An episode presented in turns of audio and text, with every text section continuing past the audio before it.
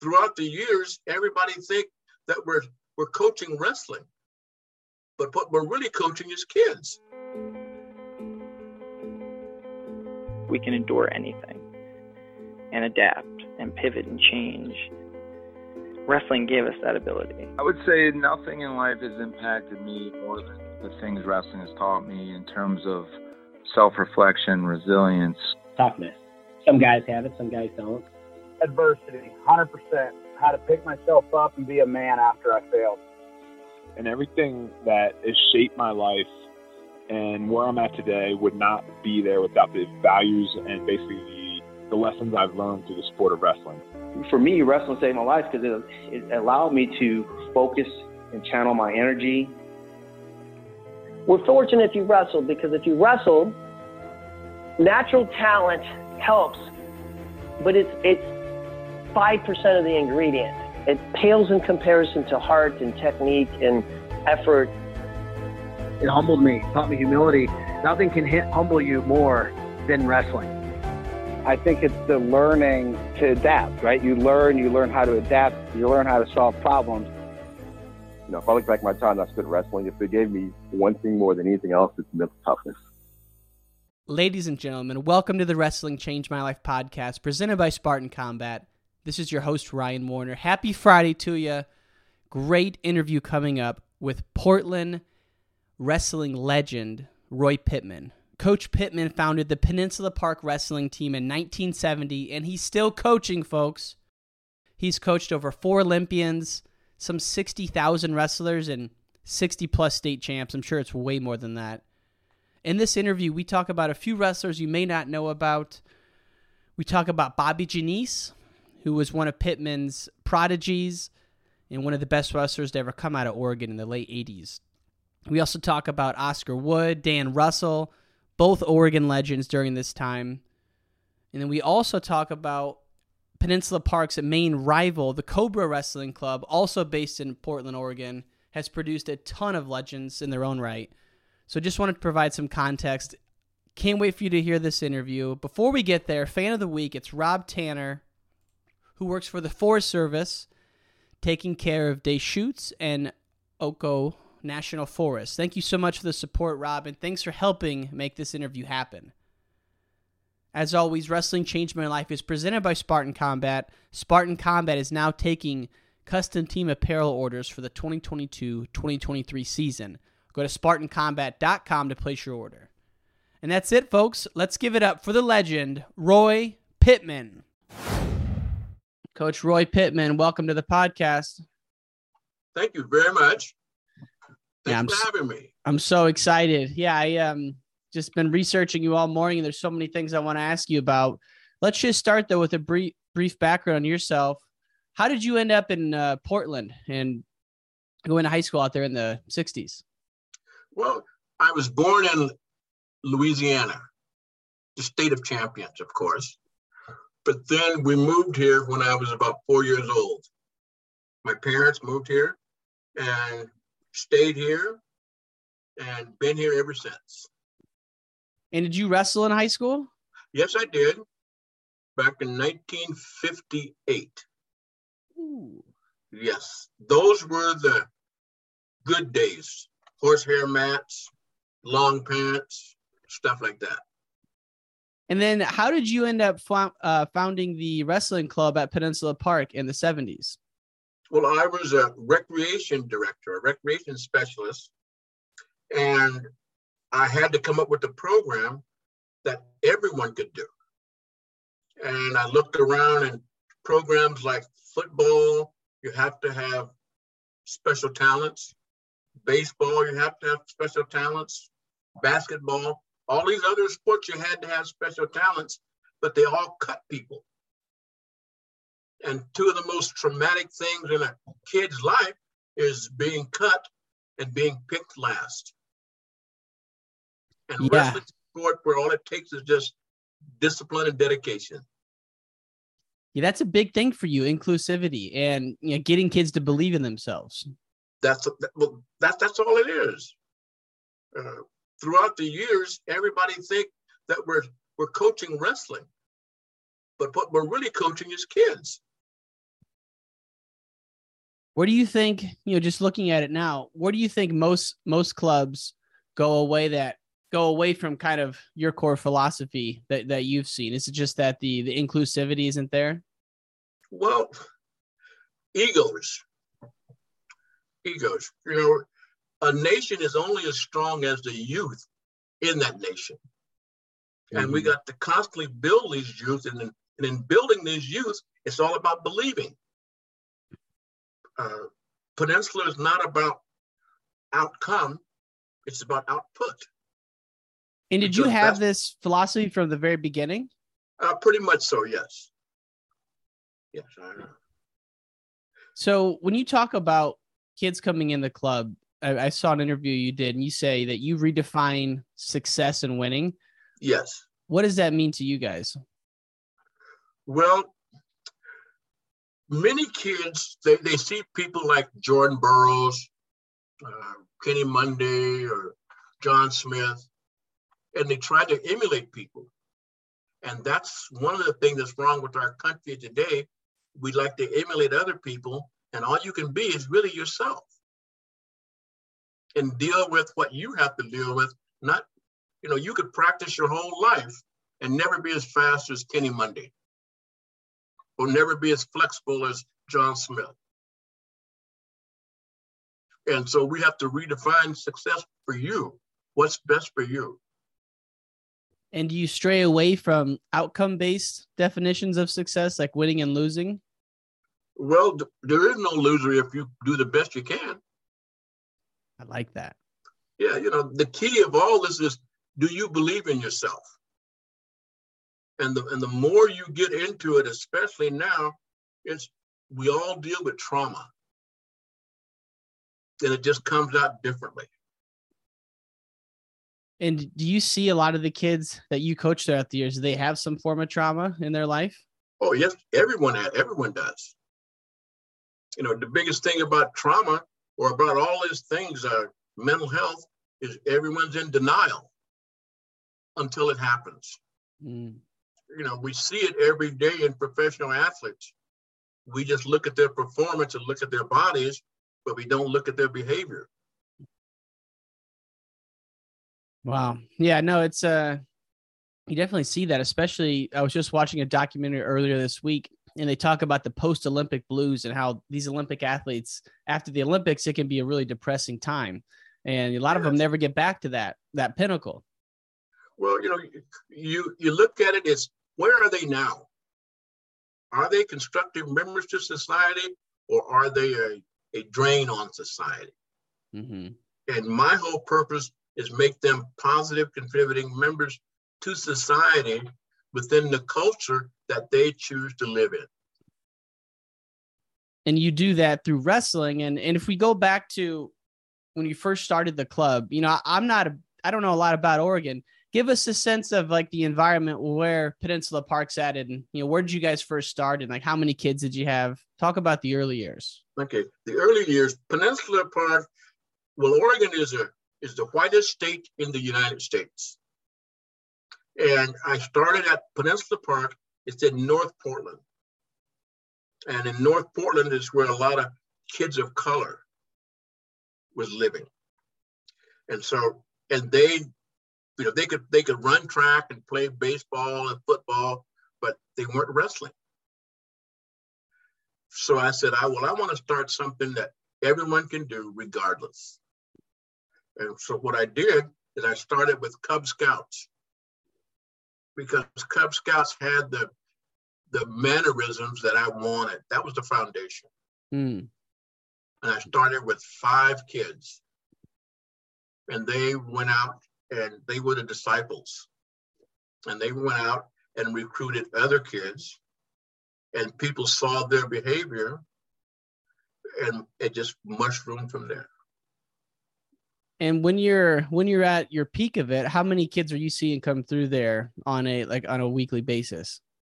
Well, last night we had practice and we had 40 about 45 kids. That's good this time of year. So coach, you're still in there. You're still in that practice. Of course, man. Wow. That's What a man, that's incredible. I just uh, and I, I saw several reports that say like you've coached over sixty thousand kids in your day, something crazy well, like that. It's really more than that, but who's keeping count? It's, probably close to two hundred thousand over right. fifty-three years. Fifty-three years, and so you know, I think about Portland. I think about some of the stuff you've heard in the news in the past three to four years, but back in the '80s, you know the you know, I just did a documentary on a legendary wrestler from Illinois, Tony Davis, and uh, you know the the the crack epidemic hit Chicago really bad in the '80s. Did you see that in North Portland back in the '80s in the in the gang environments? Oh yes, we did. You know, with your clubs, you have to have an environment where everyone is welcome. Mm-hmm. Uh, our country, or our system, is great in labeling things, and the reason we label things is because once you label something, you don't have to know what's inside. You just look at the label. Mm-hmm. And many of the people are labeled because of their, their color, because of their height, because of different things. And you really never get to see that that real person. Yeah. And that's that's really what you're about is is trying to to change that perspective. And if you look at the like the actual wrestling of it, like do you guys start with uh you know like the four year olds they do a certain technique and the older kids do different techniques how do you structure that because i know you No. one of your things is how big the age gap is in the room Wrestling is simple. Wrestling is all about eight basic skills. And it's been that way since the beginning of time, and how you as an individual adjust your body to those skills. That's all. You know, but when we start comparing kids and going into other areas, you know, you can look at uh, look at Jordan Burroughs example. You know, he has the motion, the change of elevation, the explosion. He has all when he puts those skills together, he's unbeatable. mm-hmm. And but when he loses, it's because he's dropped one of those skills. It's not because the people person was better than him. He just dropped one of those skills. and what are the eight eight skills in your eyes Well, it's position, it's motion, it's changing elevation, back step, back arch, lift, and hand fighting. wow that's simple Yes, it's just uh, certain kids. You like a kid to come in, a four-year-old, mm-hmm. and every parent think their kid is the greatest kid in the world, but the kid can't tie a shoe. so we we talk about that. So I, I get a relationship with the parents, and regardless what anyone says, no parent can be objective with their own child. And that's why they need someone else to guide them. And it's who do they pick to guide that child? And, and I act as a guide for most of these kids and the parents. Some kids come from single parents, some kids don't. It's just, but I'm, but I'm, I'm consistent. I am here. I'm the one consistent things in people's lives. I'm here. wow and how how many how long throughout the year are you guys going We go year round. i love it man this is Yeah. I can't believe uh, you know, I was in wrestling for so long and and just in the past three to five years started hearing about the club and it's like, man, it's such an awesome thing to see this. And like, man, the Oregon history is so rich too. You go back to those Portland State teams of the early '90s, and you know Dan Russell's Pin and Pat Smith at the uh, Portland State duel. I mean, there's there were some great names during that era. Well, see, we used to have a, a competition here. Well, people thought it was a competition, but we had two main clubs, USA Oregon and Peninsula. The Cobras, only- right? Huh? The Cobras. Yes. Okay, and the only here we go. Was, the, was the philosophy. Uh, but Peninsula, but USA Oregon started with Peninsula. So And 1970, you start Huh? Pen- 1970, you start Peninsula Park. 1972, Mark Sprague starts the Cobras. And what's you know what what happened during those years, and what's the difference between the programs? Well, the difference is I wanted all means all. And Mark was interested in his son. And Marky Sprague was one of the toughest things going. But after he got his, when he started out, he, he couldn't chew bubble gum and walk at the same time. But once he got those basic fundamentals down, and Mark had him on the program, he was tougher than snot. So Mark wanted to fast track him to the Olympics. And I said, Mark, everyone can't do that. So he said, after a couple of years, he said, Well, I'll go out on my own. And so we split, but we still remain friends. And we use that as a conduit to make Oregon great. Because once we left Oregon, we would join together as one. And that just made us tougher than crap. At Fargo or junior nationals? Yes. Yeah. At Fargo, but, any, anywhere. But when you're within Oregon, though, I've heard that the the rivalry is legit between the two clubs. Oh yes, it is. It's just you know, we're, we're, we're just different. Uh, you know, he, he takes pride in in his young men. I take pride in mine, and you know, he likes to win. I like output, and I I wait for the development of kids, and also wait to, to see you know what will they be like as an adult. And what was the big? And so their philosophy was more of like a private club, like a paid yes, academy. It was. it was a club, private club, and we would just get kids. Like I'd go out in the park, I'd see kids in the park, and say, "Hey, you look, I'd like to wrestle," and I'd go get them and bring them in the park, bring them in, and we start wrestling, and just start working, working at stuff like that. And I says, "How good do you want to be?" It's not how good that I want to make you how good did remember Travis West? Oh yeah, let's get into some of these guys. Yes, sir. Yeah, Travis West, and you know he had about eight brothers. Man, I read one of the most troubling stories I've ever heard this morning about his older brother Lorenzo West, University of Oregon. The whole wrestling team van yeah. got into a horrible crash. Yes, they did. Oh my and god! On that team, it was Lorenzo was just coming into his own. I also had a young man on there named Larry Toplift, who was a freshman. He was just coming in on his own. And Lorenzo, he got killed, but Larry got uh, paralyzed. And was there other team members in the van? Yes. Wow, man, that is. It was a, it was a tragic accident, and it and it changed transportation here in Oregon because people had to have better transportation and going to these wrestling meets. And so Travis was in middle school when this was all happening, and then yeah. he talk about his wrestling style. He had what I call hips from hell, and he could he could toss anyone, and he was stubborn, and he was the baby of the family, and so he was spoiled. uh, I was like a father figure to him and what I do is I give every kid a new friend. And that friend is called Pat. And Pat is pain, agony, and torture with a positive attitude today. And so you got to get to Pat. Man, there's so much just one liners in this that I can't wait to go back and listen to. So, what is it again? Pain, agony? Pain, agony, and torture with a positive attitude today. Chael knows about that. Let's go. Chael was a, a jokester. He was tough, but he was a jokester. He he came along at a great time. And he's a historian. He, he is a historian. Now he he tells a story of one time when Clyde the Glide was playing for um, Portland and Jordan's in town, and you had tickets to the game, and you were in front of practice, and you said, "Who wants these tickets?" And a bunch of hands go up, and then it's you say, well, the game starts at 5:30 and we have practice until whatever time, and you rip the tickets up in front of the room. Is that true? Yeah.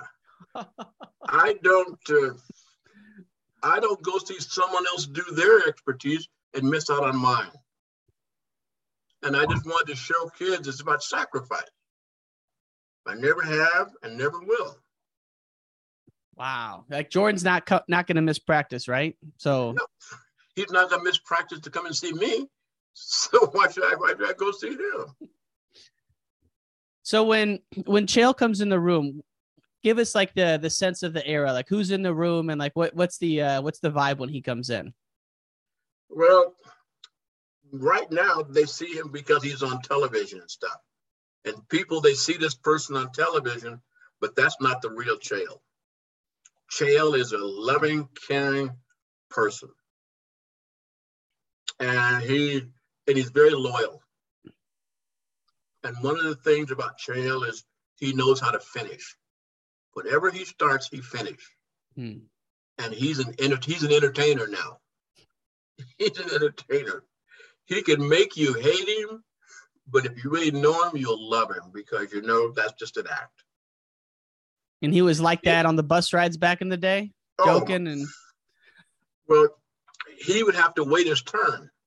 We'd have guys like Bobby Janice.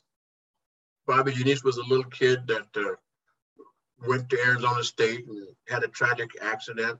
I've read so much about him, and I can't wait to get into his story because you know just the wrestling I hear is unbelievable. Like one of the Oh. most gifted wrestlers and ever come through Oregon. Oh, he was tough. He was he was a little kid, and and I remember when he first started, he he smelled like baby powder. And he'd get out there and he'd wrestle and and, he, and he'd cry. And I says, man, if you don't like this, don't lose. And he didn't after that. and he just started just putting in the time and just working hard. I remember we were at the Nationals and Sam Henson and uh, TJ Jaworski, he had to wrestle them and he was afraid to wrestle them. And I just walked up to him and says, Well, why don't you win? And he said, Okay. And so he goes out there and he, and he does a great job with them and he, he's very successful. But he always smelled like baby powder. That's what I always remember of him. But a kid that good, even that good, he's still afraid before big matches. Yes. It's probably more more common than we think, right? With all wrestlers. But everyone is. They just once again they just hide it. You know, that's just their their their way of dealing with it.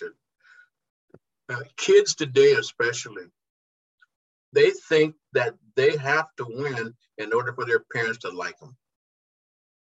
And I make them aware of I could care less about the outcome of this match. I care about you as an individual. Did you do your best? Period. And it's not in what I say to them, it's my body language. When Chael and like after every practice, I give a speech to the kids about what did you do today? Did you do your best? What we need to work on. And I do it in such a way that I'm looking at one kid, but everyone thinks I'm looking at them. And they take it personal because they have that personal attention. And we shake hands coming in, look in my eyes, shake my hand when we come in. And when they leave, I give them an apple and shake their hand, and they got it back. An apple? Yes, an apple a day. You must go through a lot of apples. I go through about a box a night almost. So when Bobby Janice comes in the room for the first time, I read that he was like six or seven years old. Yeah. When did he start to make the switch where you're realizing this could be a once in a generation type of a talent?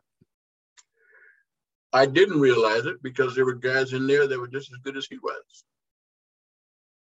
You got Bobby Janice, you had T-Von Abel, you had Damon McPherson, uh, well, Chael, those guys that just had that left, Chael and Kevin Keeney, those guys that just left. Mm-hmm. High Brown. Uh, High Brown was like Bobby's little brother because they lived across the street from each other. Hyde was pretty good himself, but he always wanted to quit. But Bobby was just, he was special. He was special. What was his style like? Um, he was a scrambler. You couldn't get, you couldn't get a t- takedown on him. He just he just he was a defensive wrestler that all of a sudden his defense was his offense. And all of these guys, they were never out of shape. Hmm. Physically, So or mentally. So when you're getting ready for like Fargo with during those years, that was like the 80s. Are you guys working out? You're working out every day, but are you doing a lot of strength and conditioning, or do you mostly focus on the wrestling with with guys back then? Mental toughness. Toughness beats technique every time. You, you know, you can have all the technique in the world, but if someone's kicking your butt, okay, and if you look at all these young people that are wrestling now, they're just tough. Yeah. And that's what our kids don't have today for one reason or another. You've seen, you noticed that? Oh, immensely. When did you start seeing it? Like 10 years ago or like five oh, years about, ago? About 10, 15 years ago. Pains me to hear that. Kids to be tough. Yeah. Because you know, parents, you know, we have a, a rule in, in our country no fighting. And that's all we're doing out there. I said, hey, we're going to win this fight, man. We're predator or prey. Come on, let's go. Mm-hmm. You decide. And then they had to deal with Pat and then deal with those emotions and the feelings. And, and, and it goes from there. Wow. And so if we, um, man, it just, I can't even imagine some of the scraps you've seen inside the room. And one of the, you know, while we're on the topic of Bobby Janice, one of the matchups I had, I've been told to ask you about is if you had to pit the great Oscar Wood versus Bobby Janice, can you even, uh, can you even pontificate how that match would go? Uh, Bobby would win. Like if Bobby was, Bobby was special. He was, he, he was awesome. So was Oscar. Oscar, Isaac, they were all good as well. But Bobby, Bobby was a special one. He he would beat like he and Gutches, uh, they were on the world team together. And they both took what? I think it was, well, Bobby took fourth or fifth when they went on that cadet world team. Wow. And they come to Fargo and they win Fargo, then go home. Double champ. That, that's oh, cr- and back then there was only you know there I think there was really only just the one division. So to win it all was like you were the one guy, and so to do be a double champ back then was crazy. It was. It was crazy. I mean, your body was beat up, your mind was beat up, and but this is what we worked for. This yeah. is what we wanted. You know, we loved it hot. It's what is it? Iron sharpens iron. Right. And you know, I know these guys weren't in your club, but Oregon legends, you know, Dan Russell, the high school wrestler, what what was he like back in the day? He was he was like poetry in motion. he had that that that uh, that chin whip, that front headlock, and everyone said, "Well, you got to shoot in college," and he says, "No, I don't." And he went through almost his whole career and turned everyone with that headlock. Wow. He was awesome, you know, and he was always a gentleman. Still is today. All of those guys, it was all always about respect. That whole generation was about respect. Hmm. And it's always when they see him, when I see him now, it's it's Coach Pittman, Mr. Pittman, how you're doing. It's, it's you know, it's that's what it's about. We're all grown ups now. Yeah. There's just so many storylines out there during that time I did a, a, documentary on the Smith brothers, and of course, Pat Smith's first match, like we already talked about. He he go they go to o- Oklahoma State, flies to Portland State, yes. and first match out of red shirt. I think it was a pin. I don't know if it's a tech or a pin. I think it was a pin. Um, and uh, yeah, John Smith's the coach. Pat Smith gets pinned, and of course, Dan Russell is the first four-time Division two champ ever. Uh, or one of it, or Tim Wright might have been before him, but you know, right around that area. So it's like, man, a lot of uh, just a lot of great wrestling out in that era. Well, it was just we had the, the coaching. Mm. Everything's about coaching and about development, and it was development of kids. Right now, it's every parent or every person thinks they can coach, and they hurt more kids than they help because they don't have the patience to wait or they don't want to get those eight basic skills down, they look for instant gratification. So were the parents not involved as much back in the uh, like 80s, 90s, and early 2000s? Well, uh, some of the parents were. A lot of the kids that, that I had, I was the parent. the parents, you know, they didn't go to matches and stuff. They weren't used to wrestling, and but hey, that was that was okay. Mm-hmm. But they knew their kids were okay because they were with with me, and I gave them something to do on Saturdays and and on the weekends and stuff like that. And so, are you guys going every weekend to a tournament somewhere? Every weekend. every weekend. And how did you develop a propensity for Greco? Seems like a lot of your guys have gone on to have a lot of Greco success. Pavo. Pavo came to the United States. Mark Sprague brought Pavel into the United States. And he was working at USA Oregon. And because of the rivalry that, that we had, sometimes he would come over to Peninsula. And he liked Peninsula because our guys were so tough. He loved toughness. Mm-hmm. And so all I would tell guys, the way I used to coach Greco is I tell guys, don't touch the legs. But they had those basic fundamentals down so pat that they didn't have to touch the legs. Now, who's I? I'm embarrassed to say I don't know who Pavel is. Oh, Pavel, you know he coached for the uh, uh, U.S. Olympic team way back in the in the early days. Okay. Yeah. Greco. He, I think he's in New York now, coaching uh, someplace out of New York. He came from uh, from Russia. Mm. Mm-hmm. So he's out there, and you guys really develop a you know all styles of wrestling, but definitely Greco. Yeah. And one of the guys who I saw is it Romeo Salas? Romilio Romilio Salas, yes. How did he come across your uh, across your radar? Uh, he was he came from Colombia, and he was at uh, Pacific University out here. And whether we like it or not, color plays a difference in a lot of things that that, that we do. Mm-hmm.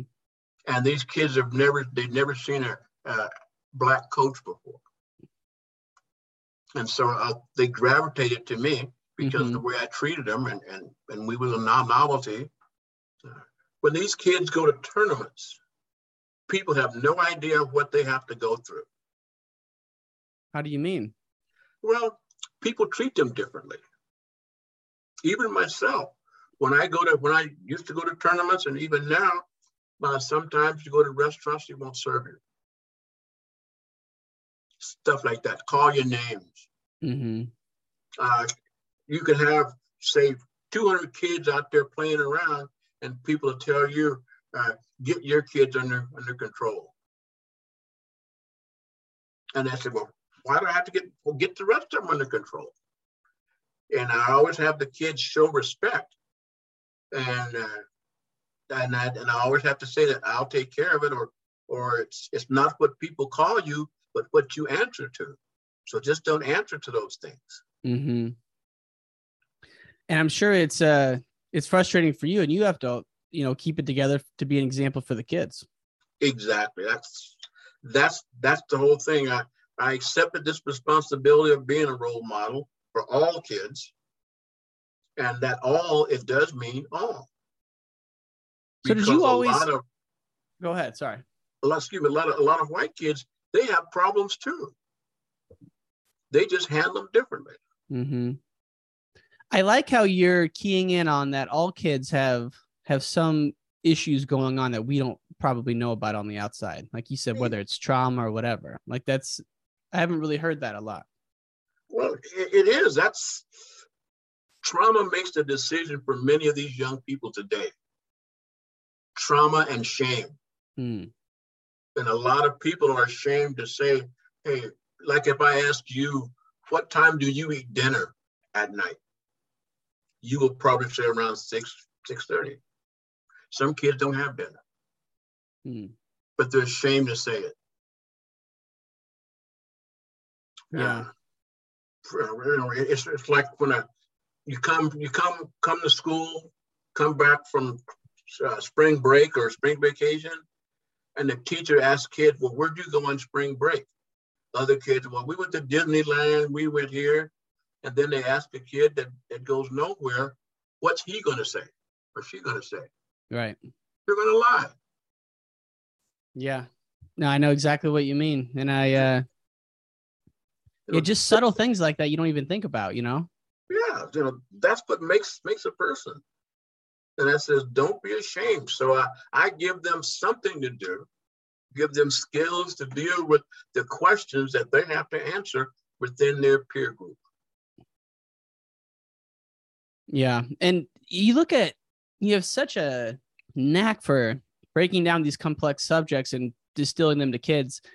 What did you do before you were involved as a wrestling coach? Did you go right into it or did you have a career before being a wrestling coach at Peninsula Park?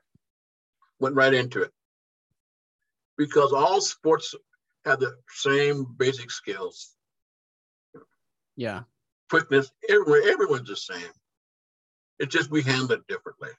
But did you know you wanted to coach or like when you were coming up through high school or in college? No, no, no. no you know, no one knows what they want to do because no one knows what tomorrow might bring. So what we do is we get kids to lie. Mm. Well, I want to do this, I want to do that. You don't know what you want to do. Situations and circumstances may arise for you to do something totally different.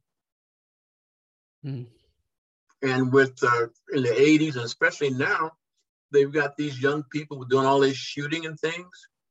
But is anyone talking about the kids and how, how they're dealing with it? And it's their friends, and that's where trauma and grief and all that stuff comes in. Mm-hmm. And we're worried about winning a match? Come on. Come on. right. Yeah. No, it's it's like you see stuff like that, it, it puts it all into perspective. It is. You know, we go to Fargo every year, and I've been telling Fargo for the longest.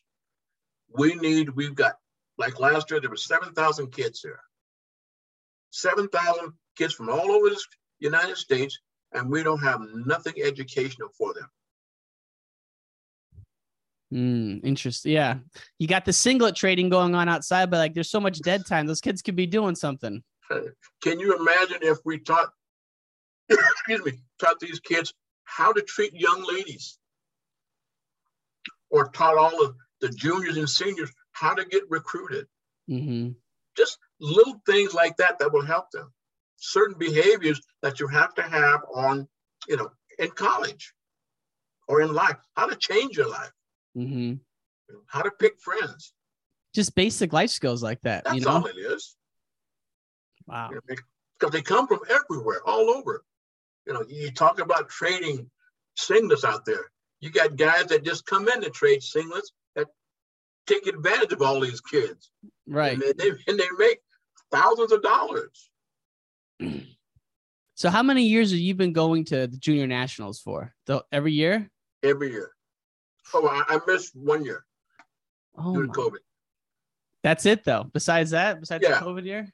Wow. Once again, it's consistency. First, I went as a coach. Now I go as an official. Oh, you do? Okay. Yeah.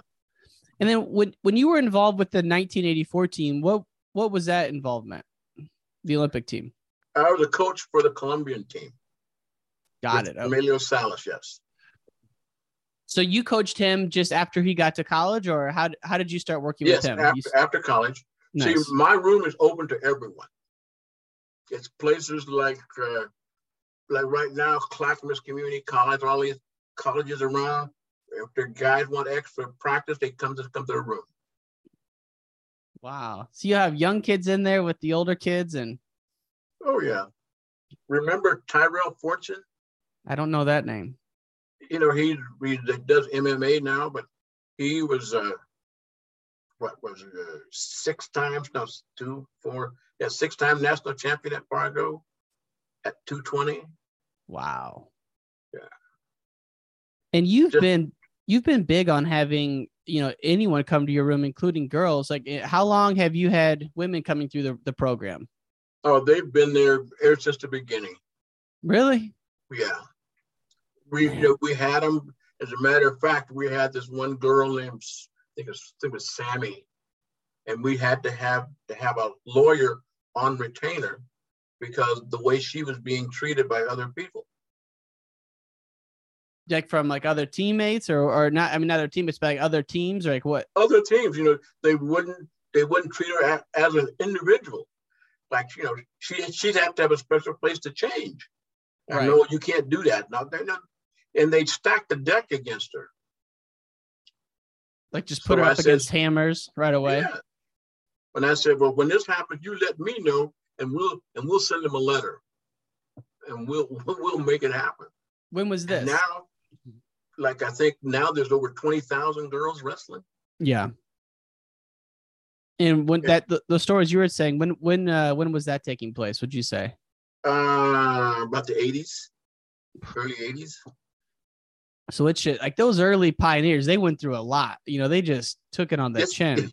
Yes, they did. Yes, they Man. did. And uh, and now they're adults now, and they're better for it. But once again, it wasn't about winning.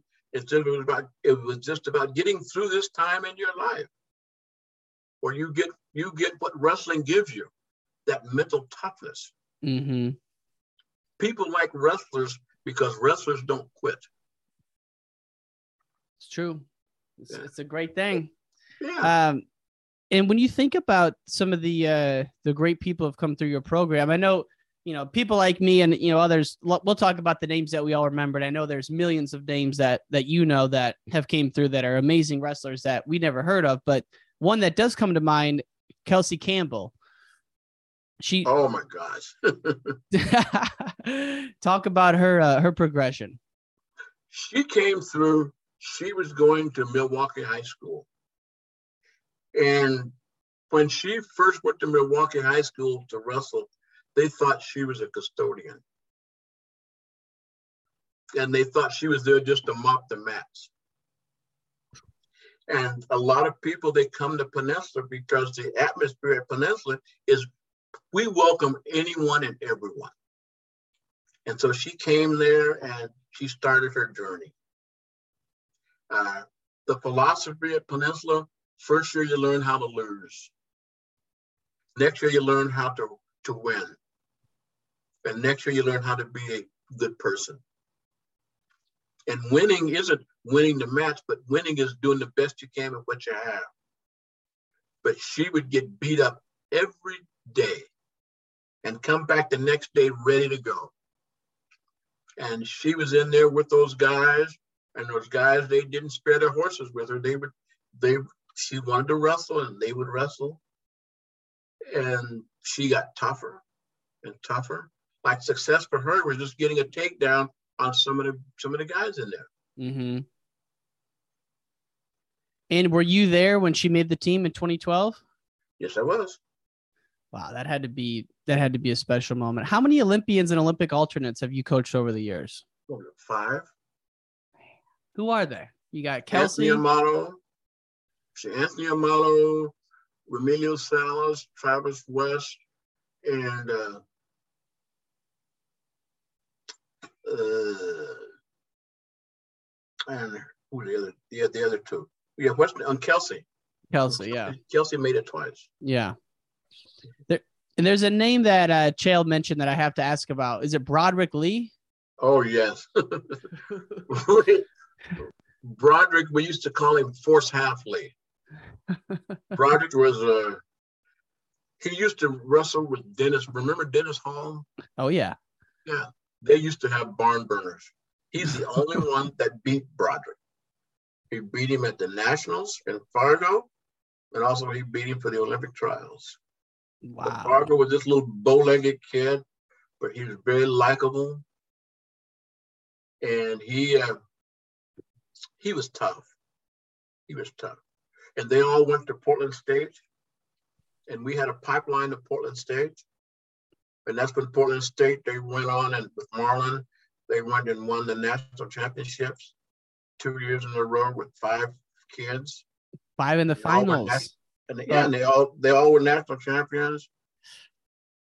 Ooh, Broderick, crazy. Yeah, Broderick, Russell, uh, Sisson, Travis, and Tony Champion. Wow. What a name, Tony Champion.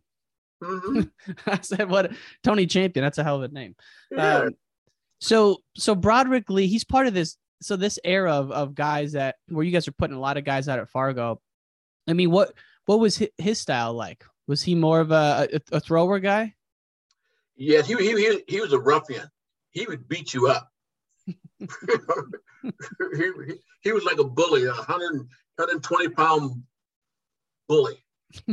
Bow legs, muscle bound guy. You know, he looked like a wrestler's ears would stick out. Man, he could he could really turn it on. And all these all these guys can throw because that's one of the basic skills that you have to have. So you wrestle them, and next thing you know, bam. Right. And do you think there's a have you seen like a a de-emphasis on Greco over the past 30, 40 years? Like at Yes. the at the youth and national level? Well, what happens, you know, all these shirts that you see with Greco, it's always someone throwing someone. Mm-hmm. And if you're a mother, you don't want your child to be on that shirt being thrown. Mm-hmm. So we need to change that logo because wrestling is not a Greco is not about throwing. It's all about position and just you know toughness. Yeah, and like so- the it's just so such a hand fighting game. Yeah, they always want to throw, throw, throw. And how many times do you see a throw in Greco up in the upper division? Not that much. Right. Yeah, but you see a lot of pushing out of bounds, a lot of strategy. There's a lot of mental toughness, Mm-hmm. and all these matches are won by one or two points, not by five or six. And everybody gets impatient, and when they make that mistake, that good guy, he, he makes them pay for it. Now were the Cobra guys doing a lot of Greco as well? Because I think about Oh. Oscar, they were big on it too, huh? With Pablo there, they did a lot. Have Got you heard of Anthony Amato? Just through Chael. Oh yeah, Anthony Amato. He was a, another Olympian here, and he, you know, I just, he's just, he's still around. He's tough. And all through a little park district club. Like you're not going out and recruiting kids. You're not like this is just people who live in the area, basically. Yeah, that's safe. You come in, I see you in the park, or people to come because they see us at tournaments and they want to be part of it. Mm-hmm.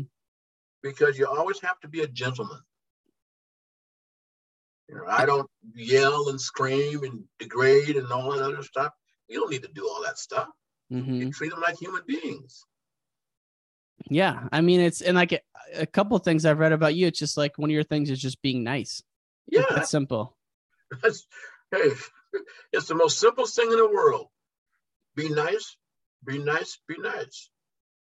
And And that's why that simple handshake at the beginning of practice, it teaches young people how to look people in the eye and shake their hands. Mm-hmm. And it breaks down a lot of barriers. It's a it's a lost skill too, from what I'm hearing. Well, it, yes, yes, it is. you know, with COVID and all that other stuff. right. But but these are things we we have to get back to. It's you don't throw the baby out with the bathwater. Right. And when you you think about all these values you're instilling in kids, a lot of I think about how much influence you must have on where a lot of your guys go to college. What was that process like seeing some of your studs get recruited by by the big time colleges? Were you pretty involved with that or What I do is I give everyone a, a sheet on how to select a college, or what I think is how to select a college. And like the first one is what type of weather do you like? because you're going to be there for four or five years. So Mhm. that's very important.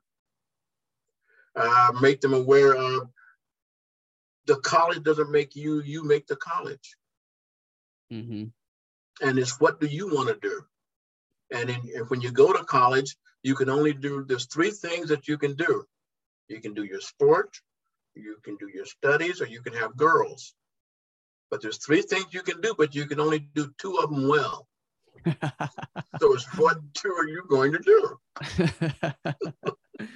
now, do you think the coach of the college matters a lot? And it sounds obvious, of course it does, but a lot of times coaches come and go. You know, it's like how much weight do you put on the coach at the time of the program? Um, it's all on the kid and their style and who, who they are. Mm-hmm. You know, they just have to feel comfortable. And what are they going to school for?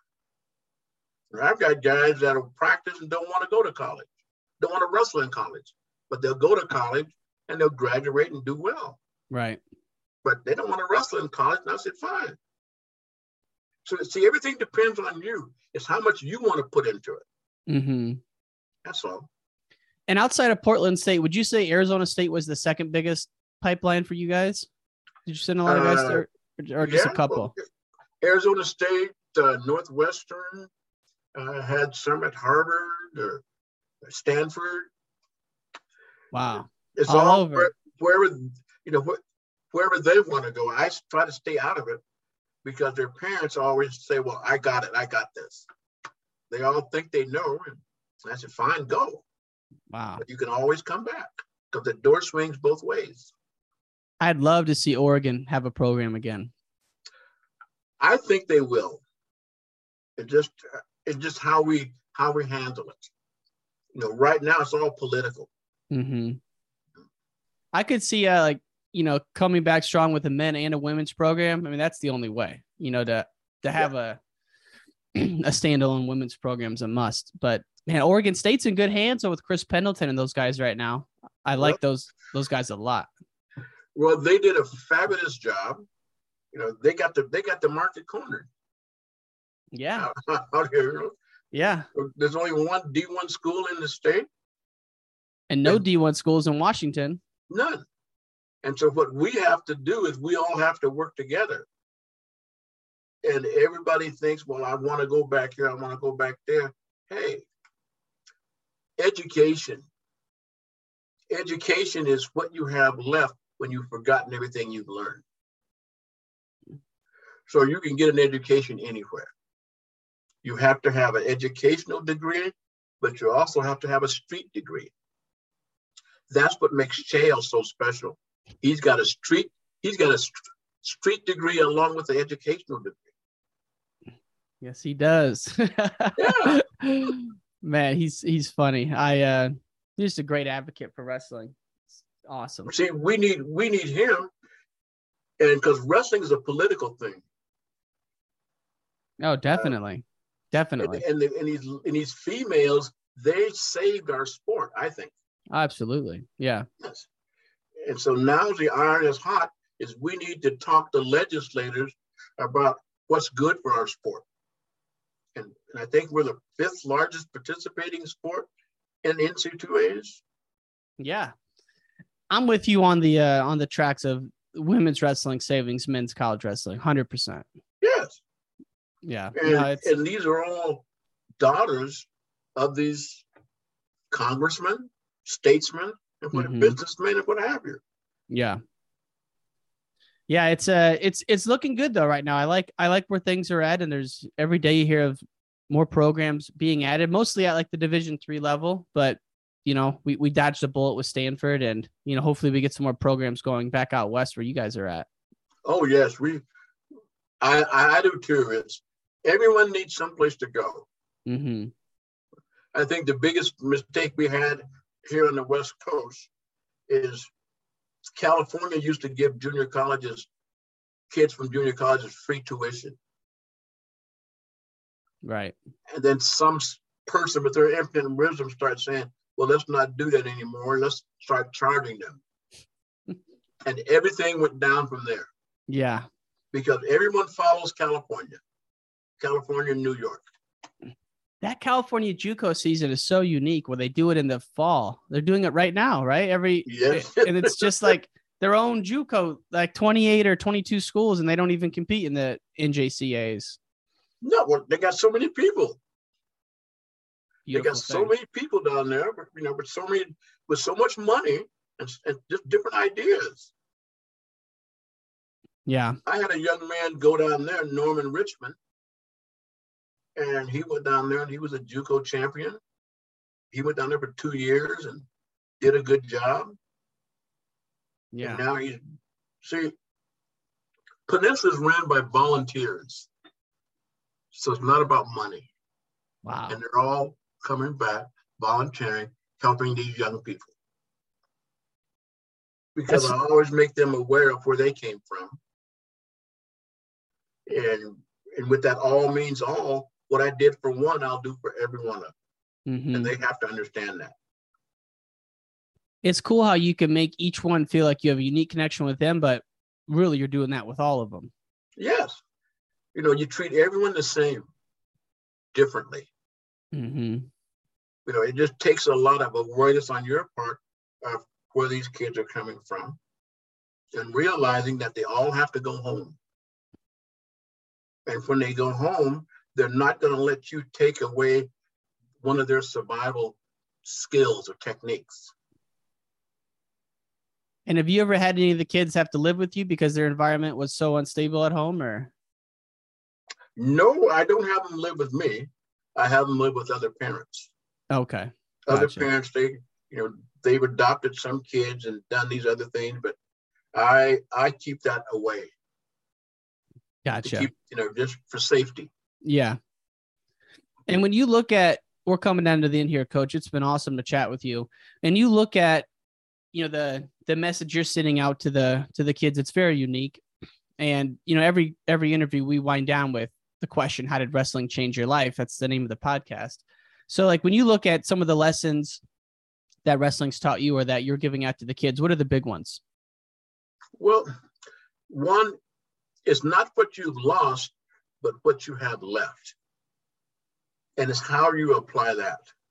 And what wrestling has done for me this past January, yeah, January, I lost two brothers, a niece, and a daughter. And when I lost my daughter, I lost her at uh, seven o'clock p.m. and I was at practice at eight o'clock. What? Oh, Yeah. I'm so sorry for you. That's that's a horrible situation. But you still went to practice. You had to. You know, these young people, when they count on you, they count on you. And that's what it's about. Wow. And that's why, you know, I talk about trauma and all this other stuff. We need mental health people at all of our programs because kids deal with this every day and they just have to find the words to say. Right. And I give them a word to say and I let them know that, hey, I'm here, but I'm hurting. This is something that you can do. You can get through it. It won't last. And if they see you go through it, then they feel like they can do it. Yeah. And when you look at, you know, going back to the, the topic we were talking about earlier, you know, one of your wrestlers, Bobby Janice, he was, you know, on track to be an, a star and, you know, fortunately took his life as a freshman at Arizona State. When you see something like that, was that like an eye opening moment for you, or were you kind of aware of this all going on before this?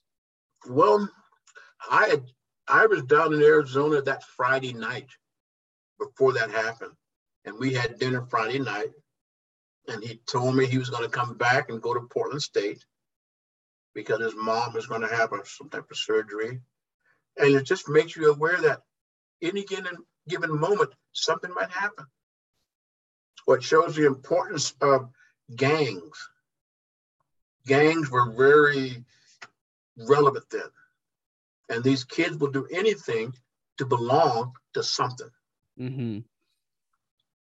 And he he got involved and made a mistake, but it just took his life. And so you had dinner with him on Friday. Yeah. Wow. And this happened Saturday. And what time of year was this? Uh, this was around September and October. Yeah. Wow. Mhm. Man, that is just uh something you don't you don't even think about until it happens. And no, uh, you, you don't. You don't. It was a it was a tough pill to swallow. A tough pill to swallow. But once again, you you know, you got to go through it. you got to go through it. And uh, and if I can make it make it easier for other kids, showing them how to go through this, uh, because this is this is life. and what advice would you have for anyone who's going through some tough stuff right now, like to get through like a traumatic event like that? What's the first thing you you tell them? Find the words to say. Tell someone. Talk to someone. That's the most important thing. And we have to be accessible to these kids and knowing that they are going through a lot of things in their life. and it's more than just wrestling. Mm-hmm. You know, wrestling is just a conduit for something. But these kids, they want to belong and they're going to belong. It's And like, right can we just get them in the right group, though, right? Like, what group are they going to belong to? Otherwise, that's the. Exactly. And there's so much fake news out there that they got to process all this stuff. Mm-hmm. You know, kids today are, you know, you have access to kids today 24 hours a day. That's too much. There's no downtime. it's, it's exhausting. Yes, it is. and we want them to perform and do all these other things. So I teach them how to relax, you know, just how to meditate. Just well, just let it go mm-hmm. And not be afraid to show emotions. That's a big one. Oh my gosh, especially with with boys, well, even with girls now, because you know they want to be tough as well, um, and everything can be taken out of context. Depends on the culture that you come from. Mm-hmm. you know, we, we tell kids about uh, a lot of immigrants coming to the United States. But then you look at it, we're all immigrants here, except the Native Americans, man. Mm-hmm. And kids see that, so we so they get mixed messages unless you start breaking it down to them. Yeah. So, but that's what I, you know, what I love to do. And and I, like I said before, a nation is only as strong as the youth in that nation. And I believe that concept so much that I've devoted 53 years for it. And I'm so glad that you're out there on the mat still because man, I just know that that whole area of Portland's in good hands if if you're if you're controlling the stick. So it's it's uh it's been a long time coming. I'm so glad we are able to chat today, Coach. Any last words before we sign off, Coach Pittman? Um, have a fabulous life. Have a great day, okay? Thanks, Coach. I appreciate it. You as well, sir. Thanks for listening to this episode of Wrestling Changed My Life with Coach Roy Pittman. If you enjoyed this episode, please leave a five star review on Apple Podcasts. And if you're listening on Spotify, rate the show. All past episodes can be found on WrestlingChangeMyLife.com. A special thanks to our sponsor, Spartan Combat. They're now accepting custom team apparel orders for the 2022 2023 season. Go to SpartanCombat.com to place your order.